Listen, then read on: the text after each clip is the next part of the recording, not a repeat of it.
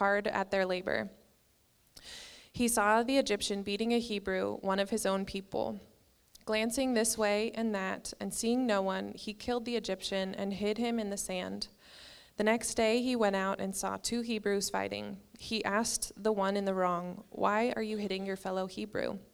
The man said, "Who made you ruler and judge over us? Are you thinking of killing me as you killed the Egyptian?" Then Moses was afraid and thought, "What I did must have become known." When Pharaoh heard of this, he tried to kill Moses, but Moses fled from Pharaoh and went to live in Midian, where he sat down by a well. Now a priest of Midian had 7 daughters, and they came to draw water and fill the troughs to water their father's flock. Some shepherds came along and drove them away, but Moses got up and came to their rescue and watered their flock.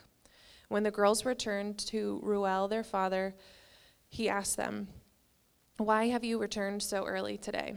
They answered, "An Egyptian rescued us from the shepherds. He even drew water for us and watered the flock." "Where is he?" he asked his daughters. "Why did you leave him? Invite him to have something to eat." Moses agreed to stay with the man who gave his daughter Zipporah to Moses in marriage. Zipporah gave birth to a son, and Moses named him Gershom, saying, "I have become an alien in a foreign land." During that long period, the king of Egypt died. The Israelites groaned in their slavery and cried out, and their cry for help because of their slavery went up to God. God heard their groaning, and he remembered his covenant with Abraham, with Isaac, and with Jacob. So God looked on the Israelites and was concerned about them. This is the word of the Lord. Thanks be to God.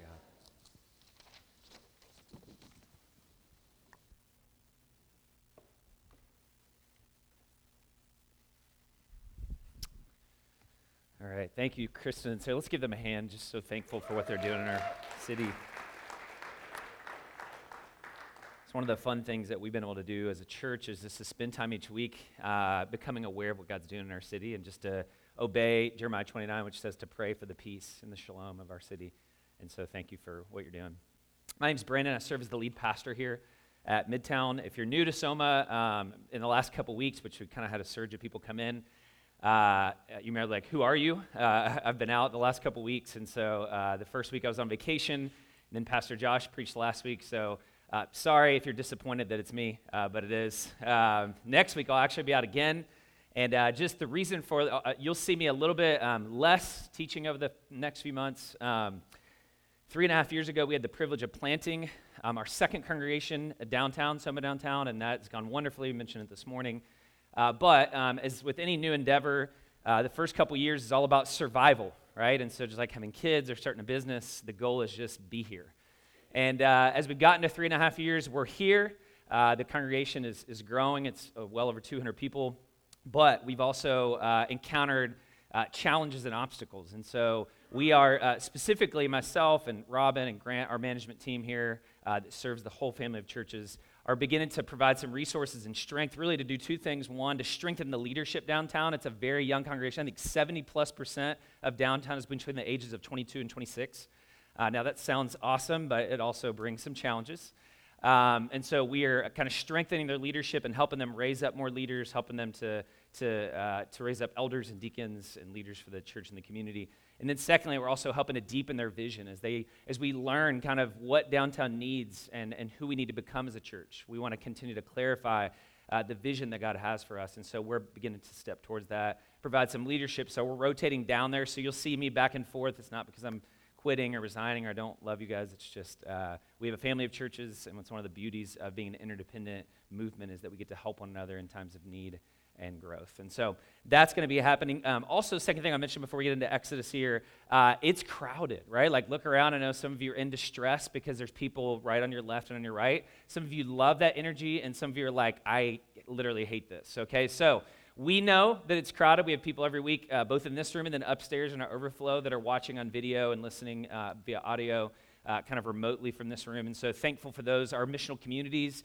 which is kind of like our small group structure here at Soma, are taking turns every week. 2 of them are volunteering to step out of the gathering and into that overflow room. And you're welcome, obviously, if this is like too, you know, just like you have some kind of phobia of like public spaces like this, you can go up there anytime you want. It's quieter, more intimate. But we know that, and so we have commissioned a feasibility team that is studying kind of our space usage and beginning to look at different options for us. We want to stay here in Midtown, obviously, and we'd love to stay in this space. But it's a big leap from where we are now. This building cost us $1 million when we were like 200 people, which is a crazy leap of faith and a great story of how God provided. To move across the street to the Marsh, for instance, which many of you suggested, hey, there's a big empty building across the street. It's about $10 to $12 million, so a little bit of a leap from where we are right now.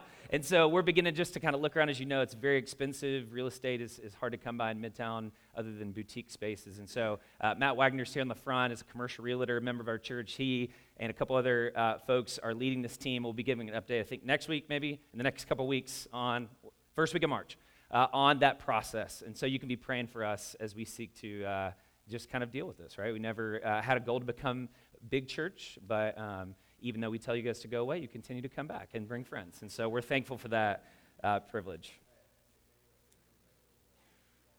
Yes, and also Matt said if anybody feels led to give us $12 million, we will receive that from God.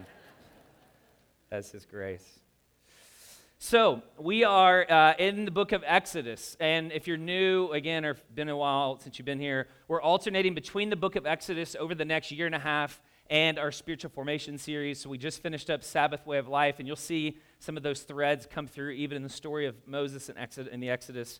And then we'll start a prayer series in Lent that'll take us through Easter, and then we'll be jumping back about every 6 to 7 weeks into the book of Exodus. So if you're new to the book of Exodus, basically to catch you up to speed here in chapters 1 and 2, the people of God have been involuntarily forced into labor and slavery. And so they are under this oppression. God is seemingly silent and hidden, and yet God is at work in this Egyptian kind of forced labor. You have this psychotic leader, Pharaoh, that represents kind of this empire of productivity and anxiety and violence and coercion. And so really what you have in the Exodus is a collision of two narratives, right? Kind of two stories. Two visions for the good life, one driven by kind of productivity and efficiency and commercialism and exploitation and violence. And we begin to see later on in the book about God's deliverance and God's story of rescue and liberation and freedom. And so we kind of have a little bit of an interlude here in the story. You have kind of the backdrop in chapter 1 of the situation that people find themselves in. Literally, you have murder, you have all forms of oppression and violence happening in the book of Exodus, every bit as much as what we experience, if not more than now. And then we have in chapter 2 kind of a pause, and God stops. It's in between God showing up and beginning to speak and the cries for deliverance. And God wants to bring us into not just what he's doing in the world, but what he's doing through human beings in the world. And so he kind of zooms in to show us and give us a little bit of a picture of the journey, right? And so there's things for us to learn here from the story of Moses. Last week we encountered kind of the birth narrative of Moses, and this week we're going to look at the kind of transformational leadership journey. So I've titled this The Transformation of Moses. Now, my mom's an English teacher, so just a little sidebar here. I know some of you are like, why is it not Moses's transformation? There's a war that's raging in education and grammar over whether or not there's an apostrophe or an apostrophe S. So to save us all that anxiety this morning, I just called it The Transformation of Moses. Okay, and if you don't know what I'm talking about, then good. You weren't raised by an educator. But it's the transformative journey that Moses goes through to become the kind of leader that is going to be able to lead the people of God out of slavery and into the promised land. And so here's kind of the big idea for our talk here today, for this teaching, is what we're going to see in the life of Moses in terms of God, his transformation of Moses, God's transformation of Moses, is that God's work of liberation, which is what the book of Exodus is all about, liberation. God's work of liberation in you is the catalyst for God's work of liberation through you. God is doing something significant, as significant in the life and the heart and the insides of Moses is what he's going to do through Moses as the liberator, as the one who's going to lead people out of slavery. And it's interesting just how mundane this whole thing starts, right? It's not like, you know, Moses comes on the scene and there's like Star Wars music and it's like in a, you know, galaxy far, far away. There's like this big rebellion. Notice in verse 11, chapter 2, one day when Moses had grown up, he went out to his people and he looked on their burdens.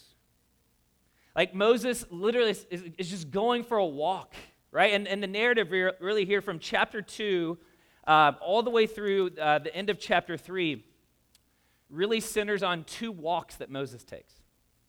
Now, I don't know if you're a walker. You're too young. Most of us in this room probably too young to appreciate a good walk. When I was younger, I'm 38, almost 39. When I was in my 20s, I didn't walk anywhere, right? Like, I ran, I sped. I think I was in and out. I got 8 traffic tickets in my 20s. I did not appreciate anything slow. I moved to Indianapolis and started to plant a church and began to appreciate walking. When I moved into Butler Tarkington, where my family lives, it's on the, if you're not familiar, it's right off Butler's campus on the west side. It's an interesting place to walk around. Like, if you just get outside your house and walk, you're going to see somewhat of the conflicting nature of Midtown, right? You're going to see privilege right alongside poverty. You're going to walk south down Illinois Street or Capitol Street or Boulevard, and you're going to see the scourge of poverty the closer that you get to 38th Street, right? You're going to see abandoned housing. You're going to see a food desert. You're going to see beat-up cars. You're going to see people of various ethnicities and classes kind of out walking the neighborhood, right? It's an interesting kind of place to walk around. You're going to hear gunshots.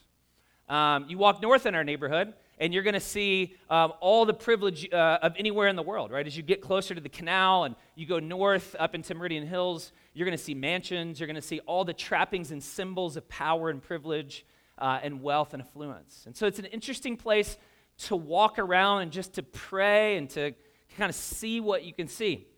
And Moses goes on a series of walks that literally change his life. Like, he walks out of the palace, the place of privilege and power, and he doesn't come back to the palace for 40 years.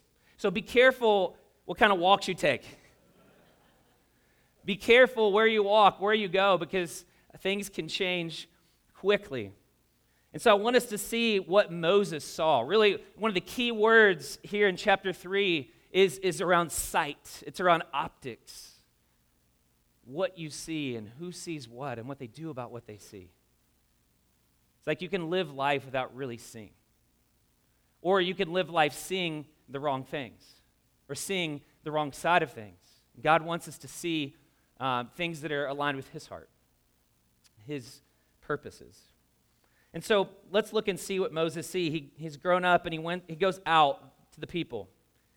And he looks on, circle that word, looks on their burdens. And he saw an Egyptian beating a Hebrew, one of his people. And he looked this way and that, and seeing no one, he struck down the Egyptian and hit him in the sand. When he went out the next day, 2 Hebrews were struggling together. And he said to the man in the wrong, "Why do you strike your companion?" And he answered, "Who made you a prince and a judge over us?" That's foreshadowing, because Moses will become the judge and the prince of his people. "Do you mean to kill me as you killed the Egyptian?" And then Moses was afraid and thought, "Surely the thing is known." And when Pharaoh heard of it, he sought to kill Moses. But Moses fled from Pharaoh and stayed in the land of Midian. And he sat down by a well, just like his forefathers. So we see here the beginnings of Moses' leadership journey, right? And the beginnings of this prophetic calling that God has on his life. At this point, Moses doesn't know God. He's a pagan. He has no experience. He's not encountered God whatsoever. And so let me just mark our way here with a couple of descriptive phrases to help us clue into what God's doing here in Moses' journey. The first piece of his journey involving his childhood, we see Moses' privilege and his pain.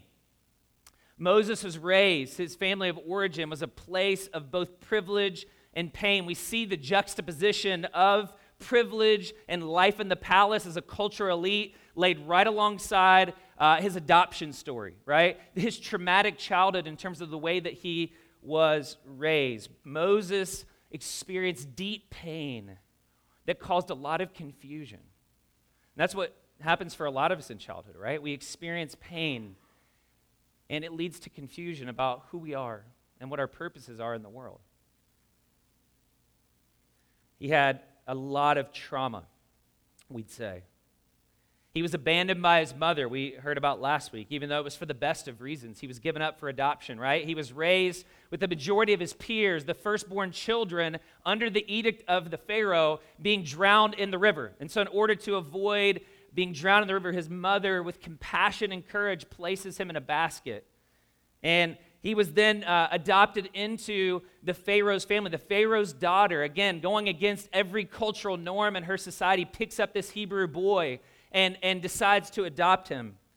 But he's then reunited with his birth family, only to then be returned to his adoptive family later on. He was raised in a pagan environment that prohibited him from living and worshiping with his fellow Hebrews, according to the traditions of his own heritage. He lived between two worlds, you could say, and yet was not fully at home in either place. I don't know if that resonates with any of you in this room, feeling like you don't have a home, that your life is, in some senses, an alien or immigrant existence, trapped between two stories, two worlds, two families. But you see, in the midst of that, there's a lot of privilege, right? He's raised as a cultural elite. I mean, Acts chapter 7, verse 22, Stephen says this about Moses. Moses was instructed in all the wisdom of the Egyptians, and he was mighty in word and deed. He was persuasive. He was smart. He was gifted, right? He was educated with the top flight education that you could receive. Ivy League education, instructed, house in the Hamptons, right? Like all the privileges and all the blessings of being raised in the palace.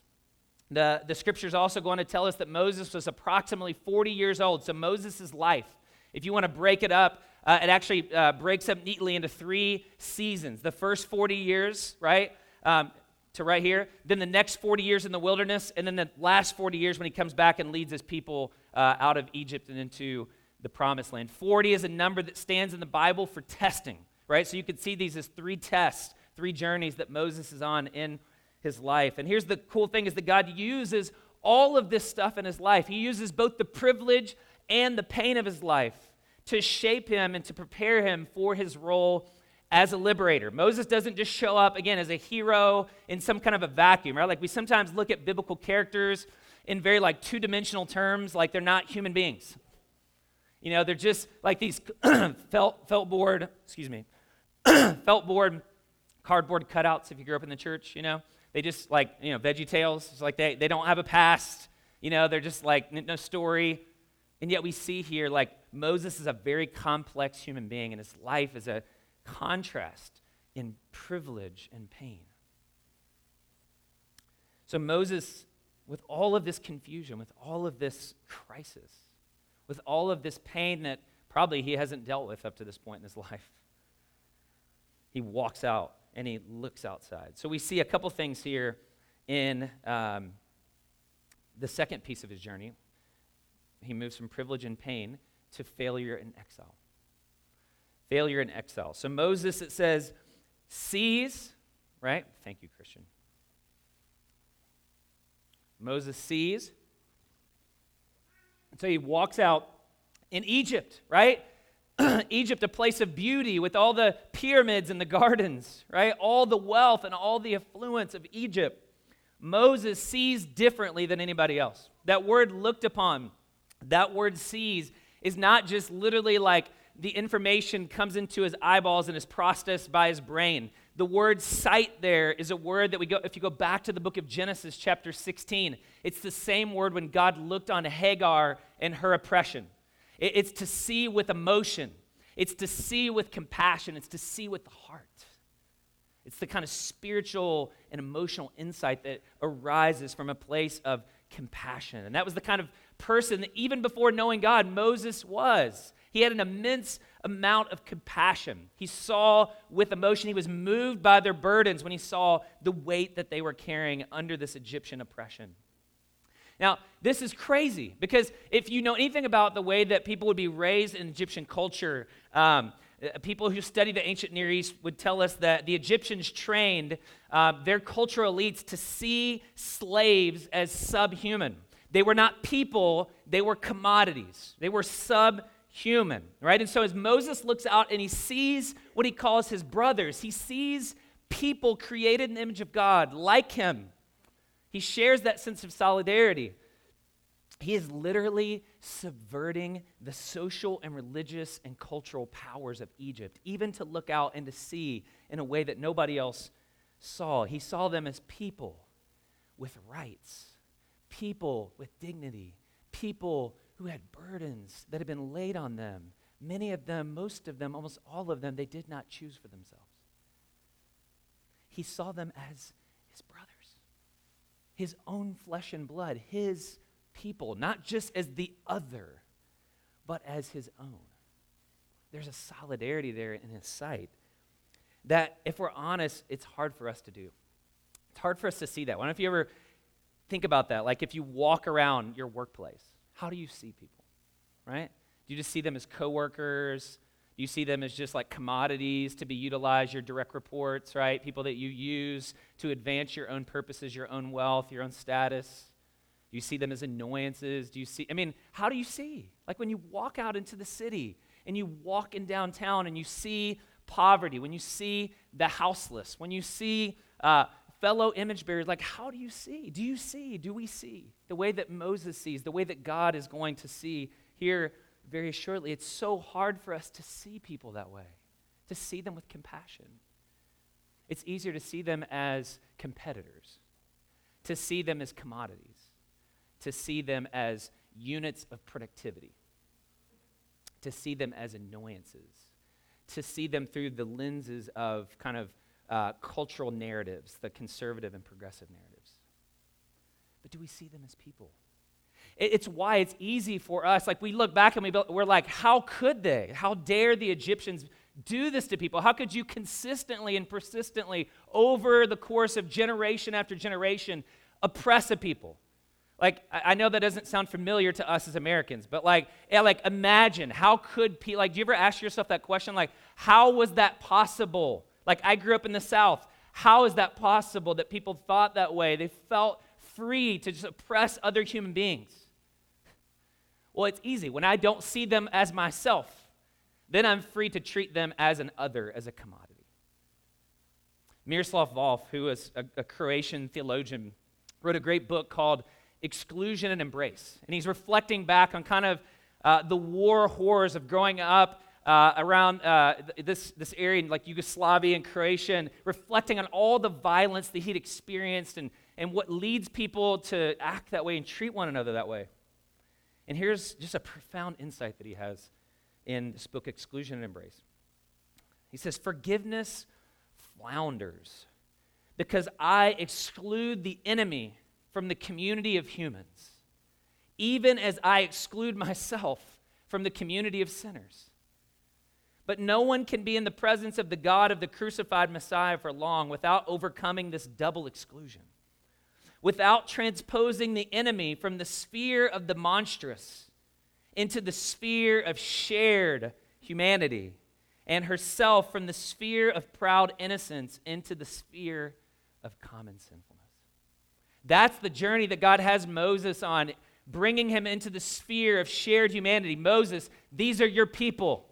Moses, you are a sinner just like them. Were it not for some courageous, think about the courage and the compassion of Moses. Most of it probably comes through his mothers, right? Like, you think about the courage and the compassion of both his birth mother and his adoptive mother, risking their own lives. I think Moses kind of learned something about that from the way that he was raised. But God's bringing him into this kind of shared humanity. You are just like them. They are just like you. We see that in Hebrews chapter 11. Like, Moses is becoming consciously aware for the first time in his life that he is not truly at the soul level an Egyptian. He is a Hebrew. Hebrews chapter 11. By faith, Moses, when he was grown up, refused to be called the son of Pharaoh's daughter, choosing rather to be mistreated with the people of God than to enjoy the fleeting pleasures of sin. So Moses sees, and then he intervenes, right? And again, this is a foreshadowing. All of this language here is a foreshadowing of God's intervention later on in the book of Exodus, right? But God intervenes. And I want you to see this. God intervenes in the midst of jacked up stuff. He intervenes into the cycles of violence, right? Like there is real violence. This is not just a fairy tale. This is not, again, like a galaxy far, far away. Salvation is embodied and it is messy, and God has to enter into the reality of violence. Like sometimes as Christians, we want to do this kind of Pollyanna thing where we close our eyes and we click our heels and there's no place like home and no place like home, and we don't want to deal with all the grittiness of the world. God enters right into, Moses enters right into a literal beating. Like the word here is a beating that is going to lead to death. This word nakah in the Hebrew. It is a beating that is leading to pulverizing this person comprehensively, like beating them down psychologically, but beating them down physically. And it's into that kind of bloody mess that Moses interjects himself. And again, foreshadowing his role as the deliverer of God's people. Violence always characterizes an unjust society, and God always calls us to enter into that. We don't get exempt from that as his people. So Moses intervenes. And we see there that he kind of loses his temper. He kills basically an Egyptian line manager. And then the next day he's out walking and hides the body. So we know that there's something amiss here because he hides the body in the sand. Now, a prince could kill somebody if they wanted to without any kind of repercussion or recourse.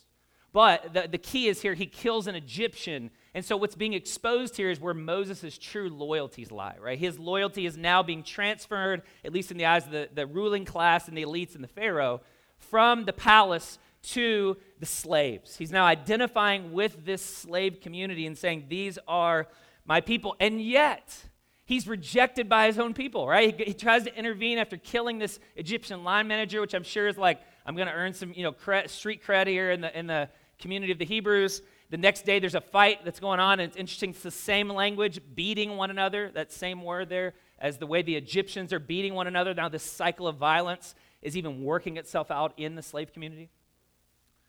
And so Moses intervenes, and this guy's like, hey, you going to kill me like you killed the other guy? And Moses is like, oh, crap, I got to get out of here. So he runs, basically. He runs, and he flees into the desert because now his true loyalties have been revealed. Now, I think there's so much for us to learn here in this story of Moses.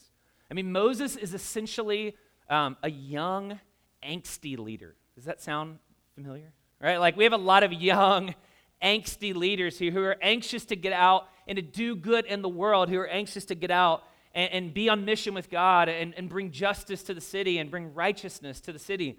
But what we see here, I think, is so important for us to see. Again, Exodus is our story. It's not just about what happened thousands of years ago. This is our story.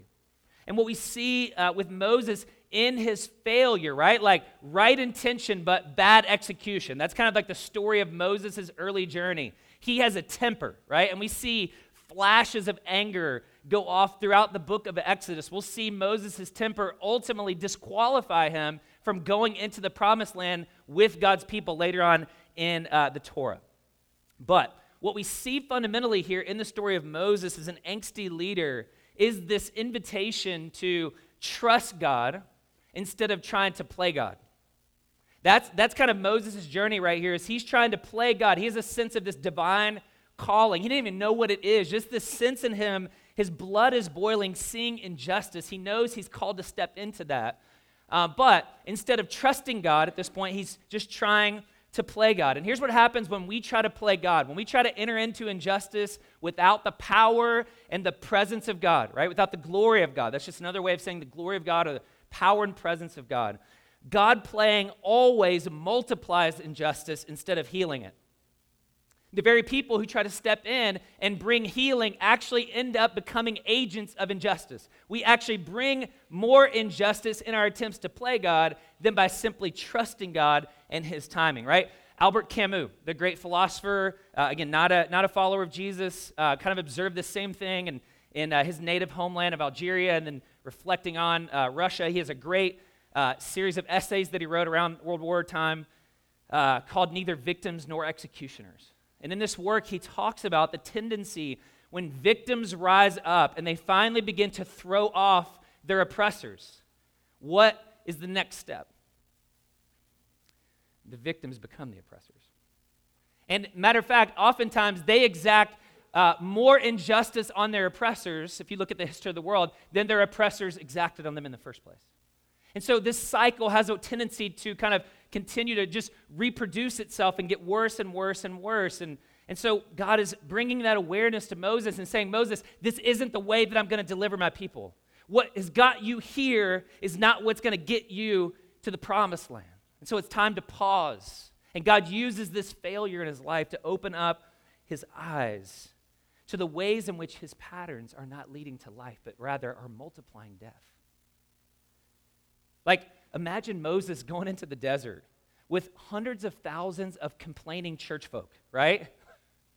And being violent, right? I mean, that's just, let's be honest, right? If you've ever, like, been in leadership in a church, you've been in leadership in any kind of organization, you know, like, you got to have so much patience, right? God is saying, if you continue to operate and extend this privilege and pain in ways that you're not aware of how your anger is going to get you in trouble, it's going to go badly. I mean, it went badly in the desert, but it would have went, everybody would have been dead. Like, Moses comes up the mountain, slams the tablets, gets out his ooze, and just lays everybody low, right? Like, that's what God's inviting him to see.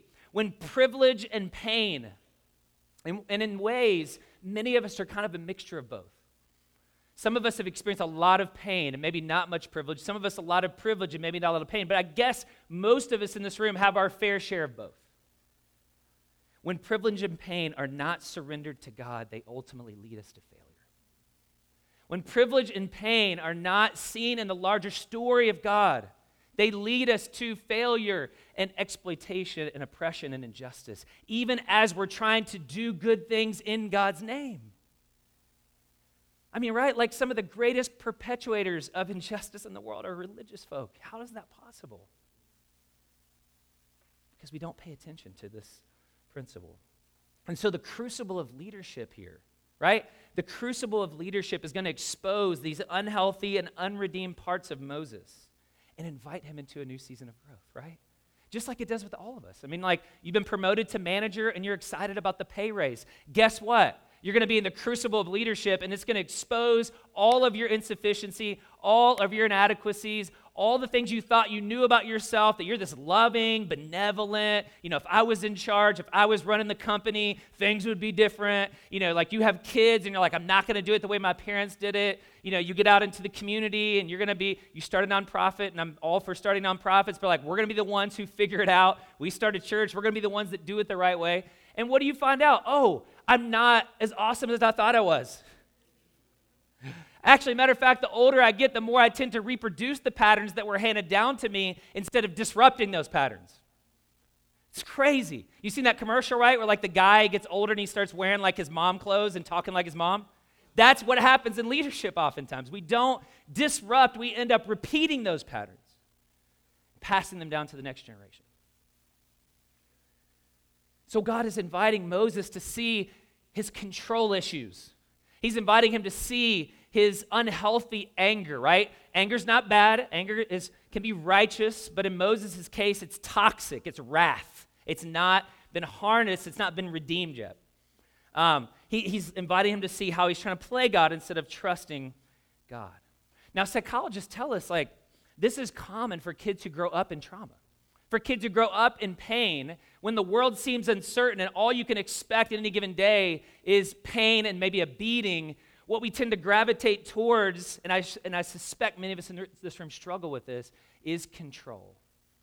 If I can't control what's going on out there, I'll control what's going on in here. And what happens when we feel out of control? If you're a person that glories in controlling your world and making it really small and tight and putting it in a box. Does that sound familiar to anybody? Right, go ahead and bump your spouse if it's them, right? Like, just think about that, though. When your world gets out of control, what do you do? It's okay. It's no big deal. No, man, you freak out. You get angry. Like, that's where you begin to see those patterns in your own life. Look for your anger. Look for your anxiety. It is a trailhead into the deeper work that God wants to do in your soul. So God uses this failure to open up his eyes to his blindness, to bring him to the end of his own strength, and to reveal his need for comprehensive transformation. I mean, it's crazy. By the end of this journey, Moses in Numbers 12, chapter 12, verse 3, will be called the meekest man on the face of the earth, the most humble man on the face of the earth. How in the world does Moses get from angry murderer to most humble man on the face of the earth? It begins with oftentimes failure, right? Where we begin to see ourselves as we really are. I've told you guys this before. We don't do a good job of seeing ourselves as we are, right? There was that recent business book put out, Insight, about self-awareness. Tasha Eurich is an organizational psychologist, and she works with a lot of executives and big leadership teams. She says 85% of business folks think they're self-aware. According to her estimates and her research, only 15% of people actually are.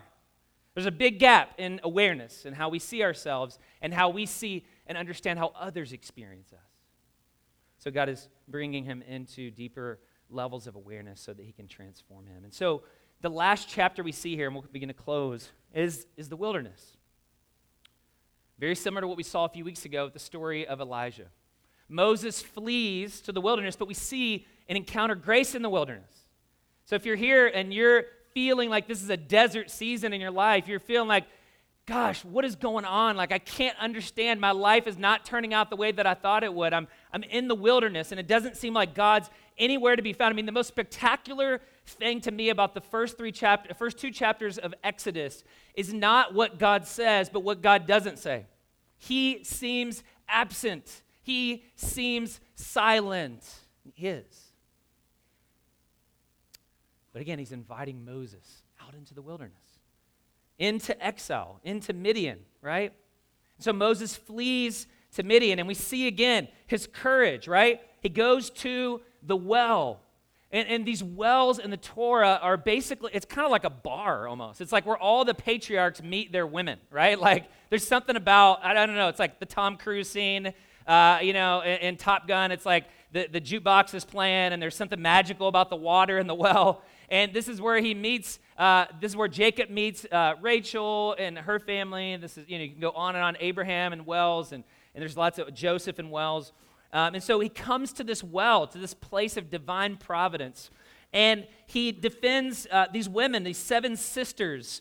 He stands up against shepherds. Now, some of you are thinking, not a big deal, shepherds are wimps. Okay, no, shepherds kill bears with their bare hands in the Old Testament, right? These are rough, like working class guys. So Moses beats them down, and then I love like the seven sisters' father, Reuel or Jethro. He's like, why are you guys home early?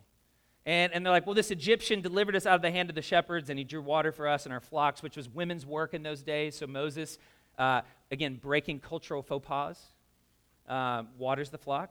And then he says this, where is he? Why have you left the man alone? He knows how dangerous men can be alone. Call him that he might eat some bread, right? Like men like food, just call him on in and let's have a conversation.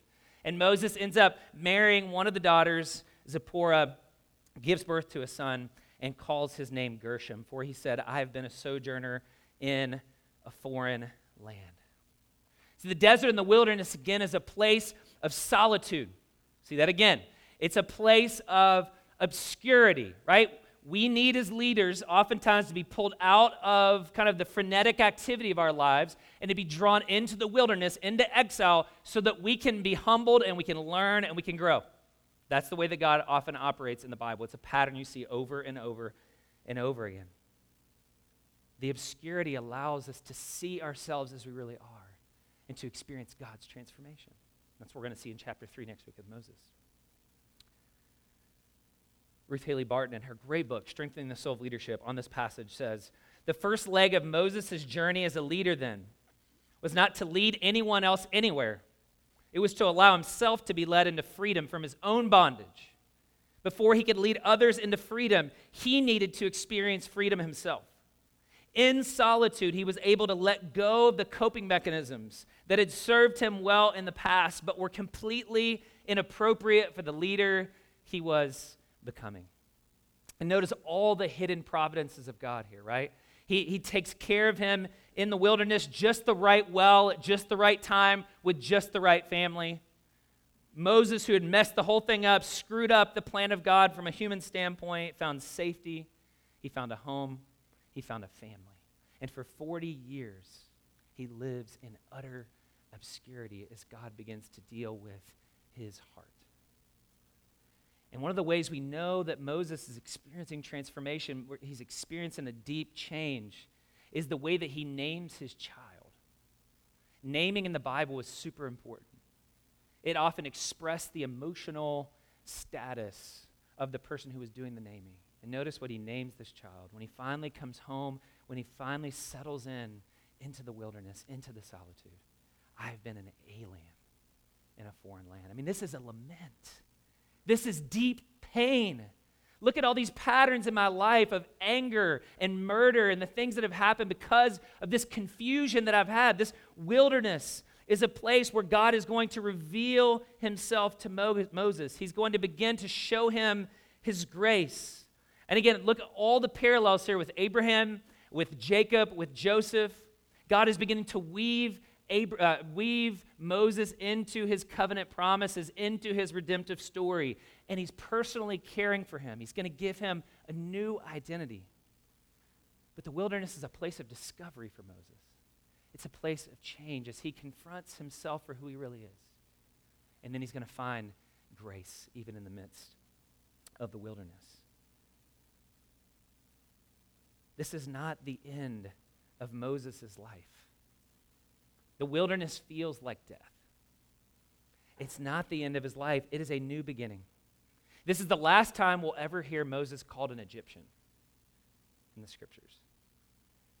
Now he's going to emerge from this solitude 40 years later as a champion for the Hebrews, as a deliverer, as a rescuer who now has the kind of discipline, fortitude, and courage, and wisdom, tempering that anger and using that heart for against injustice to lead God's people out of slavery and into the promised land.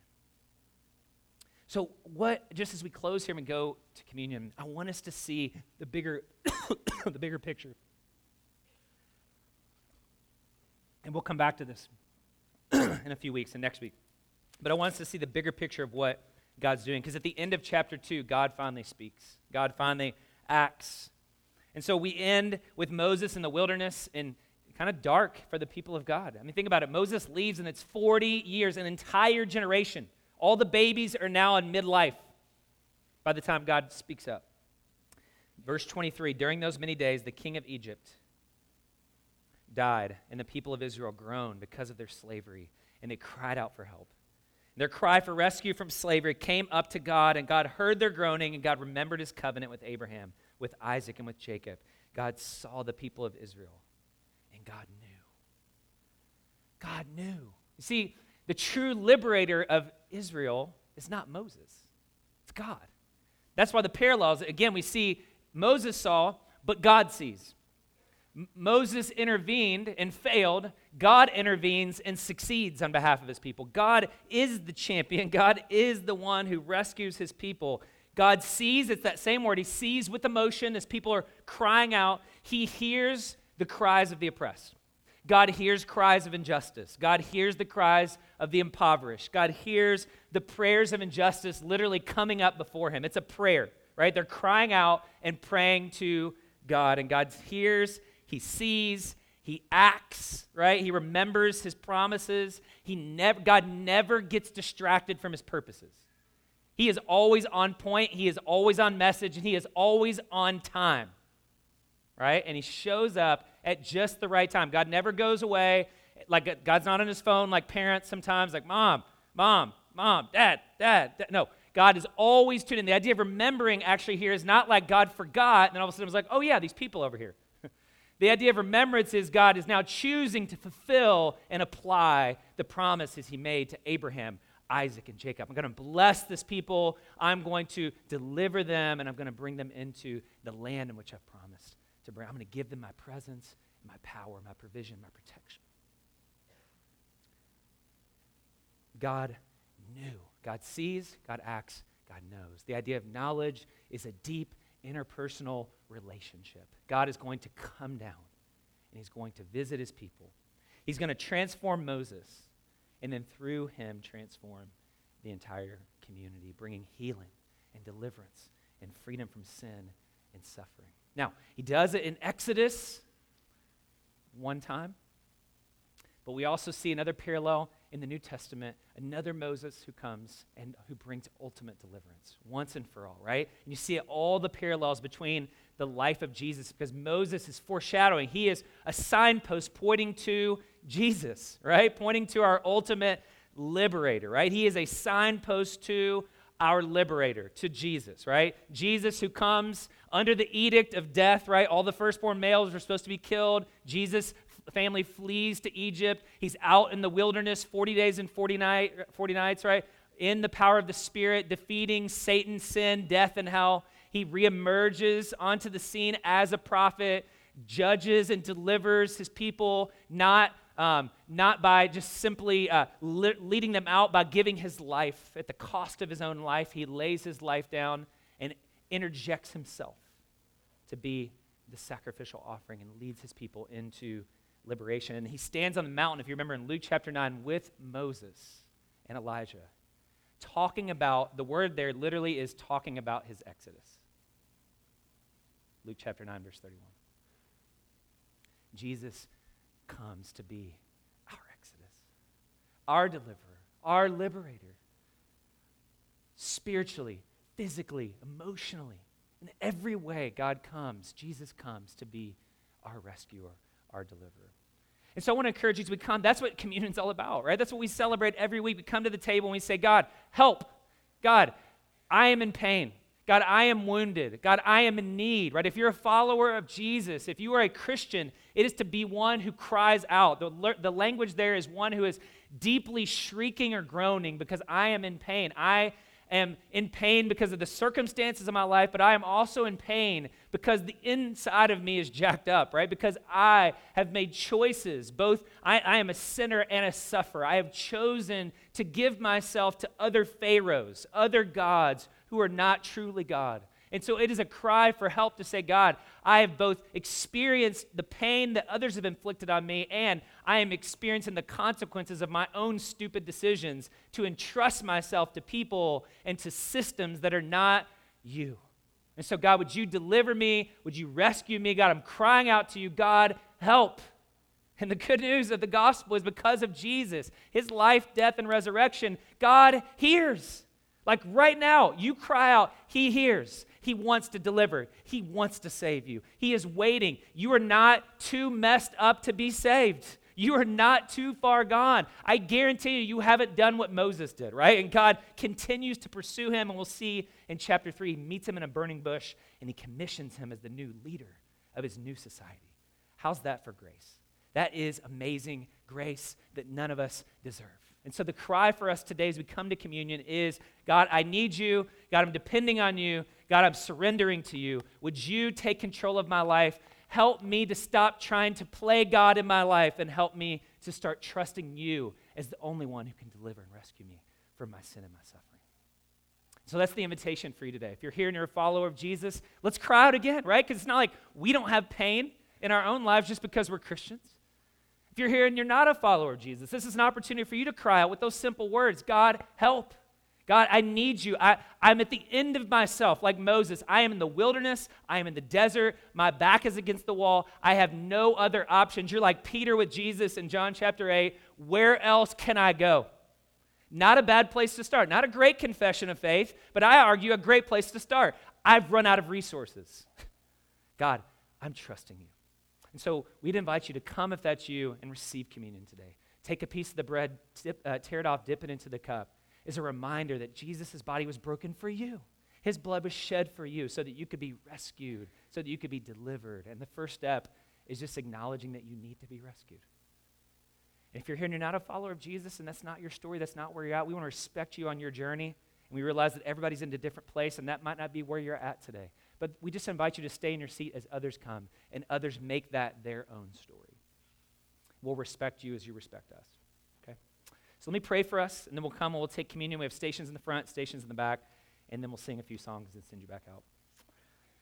Father, we thank you for this picture of Moses, this young, anxious leader, God, who you are beginning to, in this story, raise up to be the champion and the liberator and the deliverer and the bringer of justice to your people. God, help us to see ourselves in this story, on this journey. as people who are in this room a mixture of all kinds of pain and all kinds of privilege, and God, who are in different ways experiencing failure, right? As we get older, we recognize we don't have what it takes to rescue and save and deliver ourselves. So, God, we find ourselves in a place of need. We find ourselves in a place of desperation. And, God, we just want to cry out to you. God, help us. God, save us again. God, liberate us. God, do in us before you do through us. Because if we do it without you, God, it will fail. And so, God, we're asking for your help. We're asking for your mercy and for your grace. God, I pray for us as a people that we would come to you humbly, desperately, and with just a childlike trust, God, that you can do what you said you can do, that you will fulfill your promises towards us, to bless us, and to call us your children. God, I pray these blessings over this group in Jesus' name.